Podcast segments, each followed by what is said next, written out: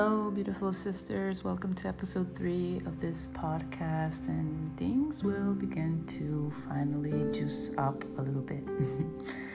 I think that now more than ever, it's time to return to the ancient wisdom of worshiping life rather than death, especially today, nowadays, that we're hearing so many things fear based and fear of death almost everywhere. So it's so important to know that it's our birthright to feel pleasure in every single moment, even if, even when everything seems opposed to that.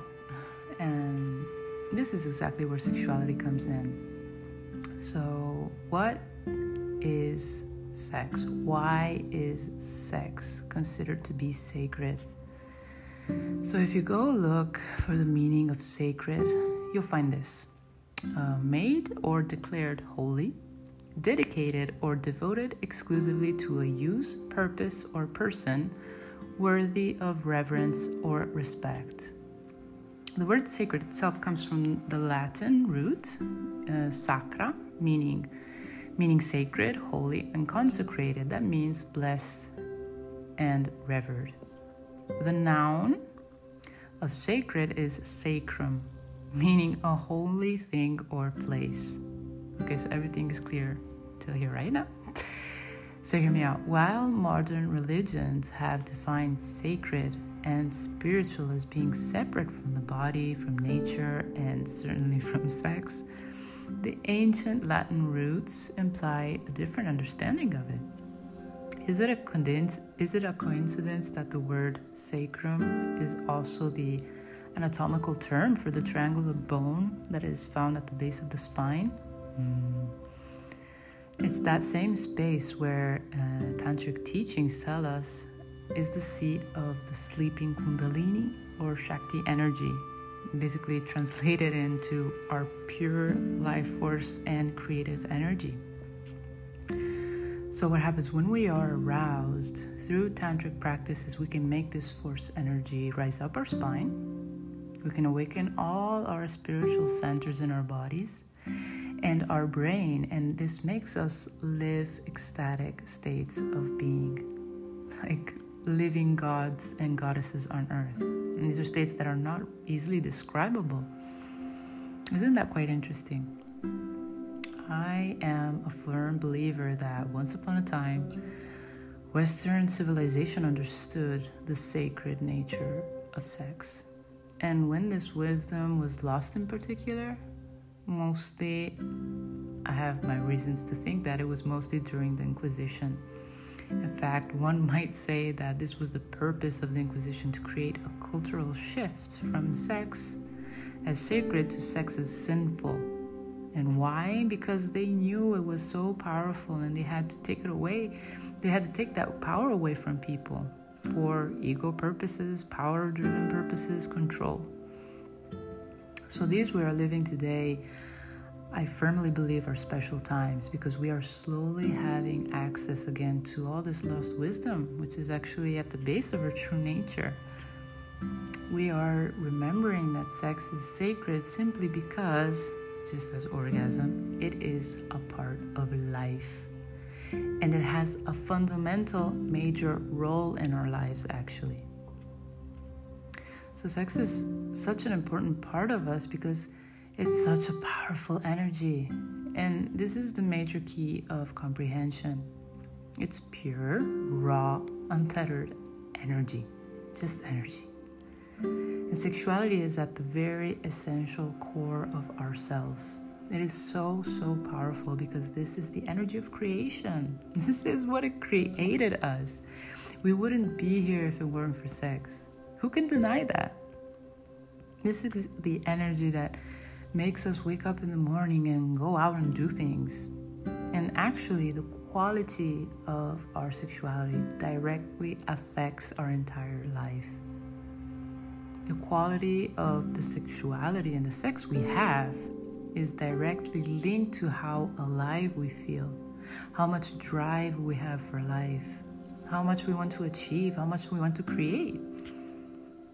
And it is so sad that we have so little education about it.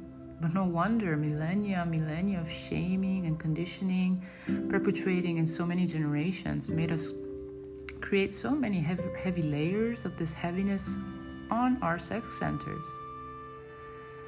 From the beginning, from the very beginning, when we were even began exploring our sexuality, you know, it's very natural for, for kids to be highly erotic and very sexual. Yet when we first start exploring ourselves, like like at the age of three or four, this is the age in which we have this desire to start touching our genitals and explore.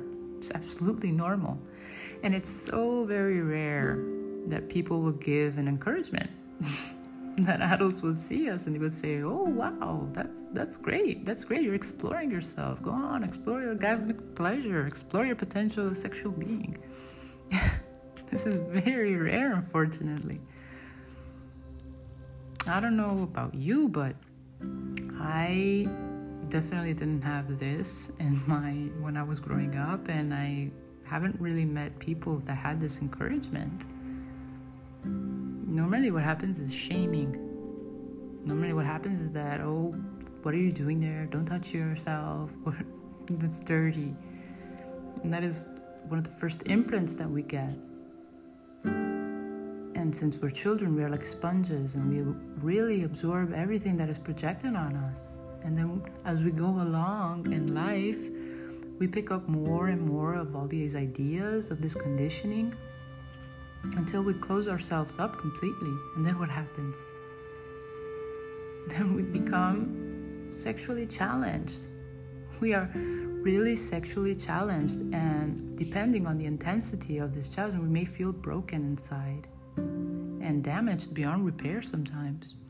We'll find all sorts of things like see people repressing their sexuality and channeling the energy elsewhere. Other people pretend that they just don't care, or other other people carry their shame in plain view at the same time while they're desperately trying to hide it. Other people maybe quite successfully can keep their problems in the closet, but obviously they're not resolving it. And in worst case scenarios, some deeply disturbed people turn their sexual energy into violence. They hurt the innocent and they carry the wound into future generations. So, uh, sexual abuse, incest, assault, and rape these are all terrible epidemic generated by deeply, deeply wounded, pathologically dysfunctional people. These are the people who channel their energy into domination, into aggression, and cruelty. And sadly, we are. This is reality. We are in a culture that disempowers sexuality. And society misleads us by inculcating us images that really lower our self esteem while at the same time holding up unachievable ideals. So we are all sexually wounded. We're all like handicapped by a lack of knowledge and suppressed erotic energy that really denies people of their birthright. Birthright. And it's our birthright to have an intact, blissfully functioning sexuality. so we we grow up in this way and then we learn from modern society that sex is completely externally focused. It's like an objectivation, it's a fantasy, something hidden in porn and taken for granted that the warm human soul we connect with is actually the fundamental aspect of it. And guess what? Experiencing sex this way takes us away from the present. And we know that the present, or maybe we don't know, but the present is the only truth there really is. Sex lived this way takes us outside of ourselves when really the so famous Holy Grail, sex is actually the communion with the soul. So, personal fact when I first started my tantric journey, I thought it was pretty cool because in my life I already had a lot of sex and I felt I was pretty good at it. But then, the more I went deep into the teachings, the more I actually realized how much I was messed up. And how much I really needed sexual healing and how much each and every person needs sexual healing. I've always had a very powerful sexual energy that I could not tame, like a wild tiger. I was always all over the place. I was misusing my sexual power to gain approval, to gain love. I would give my body freely in exchange of emotional gratification. I had very powerful traumas from my childhood, and I had so much to let go of. So, in these retreats, I learned how much we need sexual understanding, need sexual exploration because we have those unconscious patterns still deeply rooted inside of us. We have all those unconscious wounds that that happen very normally early in our childhood, and now it's become a collective matter as well. There's still so so so much shame, because shame is that is that emotion that paralyzes us, makes us feel that something is intrinsically wrong with ourselves. Hmm. So, sex. Sex is sacred. Sex is sacred because of its role in accessing peak experience of love, of oneness, and healing. And us as human have an innate need for peak experiences of bliss, of merging and ecstasy. We have such a deep, deep, deep longing of the reunion of sex and spirit, for union with the divine. And furthermore, sex is sacred because of its role in bonding. Satisfying sexual exchanges naturally intensify bonding. But this really has to be done with the attitude of, of slowing down, of awakening all of the senses, tuning in to the subtle, subtle, subtle energy, letting go of judgment and blame, learning to express gratitude for the gift of life, savoring the present moment. Because if sex is not performed this mm. way, it becomes mere physical satisfaction. But I think we all know that type of sex, and I'm pretty sure we're all ready to go deeper. And how do we go deeper? How do we go deeper? With awareness. Awareness is really our capacity to be with what is. This is this is our capacity to observe and witness what is actually happening in our life. So, if we come into sexuality, if we come with awareness in all of our life, into our emotions, then everything, literally, the whole life, whatever you do, becomes a practice. And everything becomes our means to drop deeper into our own selves. We can always drop deeper. This, this is what Tantra really teaches us that we can always drop deeper into whatever is there. Like when there, there is really intense, strong energy, perfect, dive right into it. If there's a lot of pleasure, same, dive right into it. Because what are we hiding from anyway? What are we still holding on to? There's this big, deep fear to go deep. This is the fear in which the fear is that we we're afraid to lose our identity. Like we're thinking maybe I'm going to die. But who is going to die? who is this person that is going to die? We are holding on to our conditioning we're holding on to wounds and our patterns, onto things that we learned along the way. You're holding on to this illusion sense of self that is the greatest illusion that makes us think that we are separated by everything else. So we can always tap into that profound opening that is behind everything. when we're practicing in Tantra, we see that there's really no end to the erotic opening. I can always open more, expand more, live more, love more, more. Never ending. Until you get to this ultimate opening.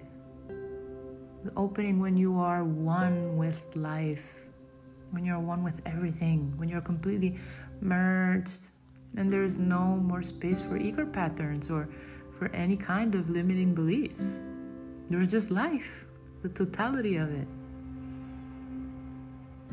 So, that ultimate opening is that ultimate union. And through sexuality, you can get there. Sexuality and ecstasy are our birthright and are the source of all existence. Sexuality goes way more than our individual desires, our erotic experiences, and our sexual behavior.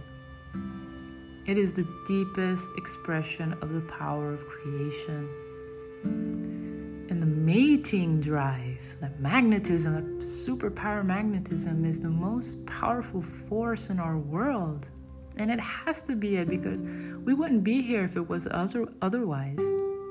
We wouldn't be gloriously alive among the incredible diversity and complexity of this existence.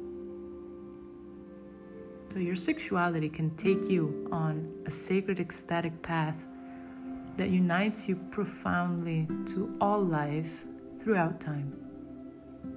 It's beautiful.